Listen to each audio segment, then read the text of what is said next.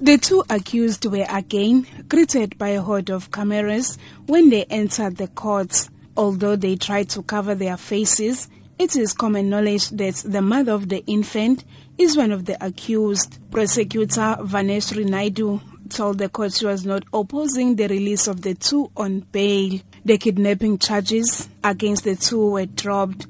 Instead, Charges of fraud and defeating the ends of justice were instated. KwaZulu-Natal NPA spokesperson Natasha Ramkisson-Kara elaborates on the reasons for this. The NPA thought that it would be in the interest of justice to pursue charges of fraud and defeating the ends of justice against the accused, in that uh, the charge of kidnapping was something that was fraudulently done by the accused.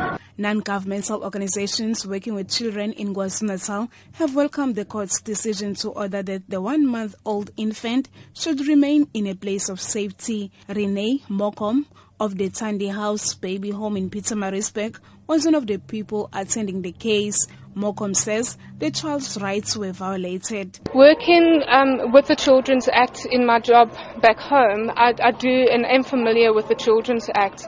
Um, and at that point, the child was in immediate danger. There were mixed reactions following the release of the two accused on bail. A concerned member of the public and herself a mother, Nomkosi Mkombe, believes the court was too lenient. I feel as if our emotions have been played with by these two people, and yet they are granted only a thousand rand bail.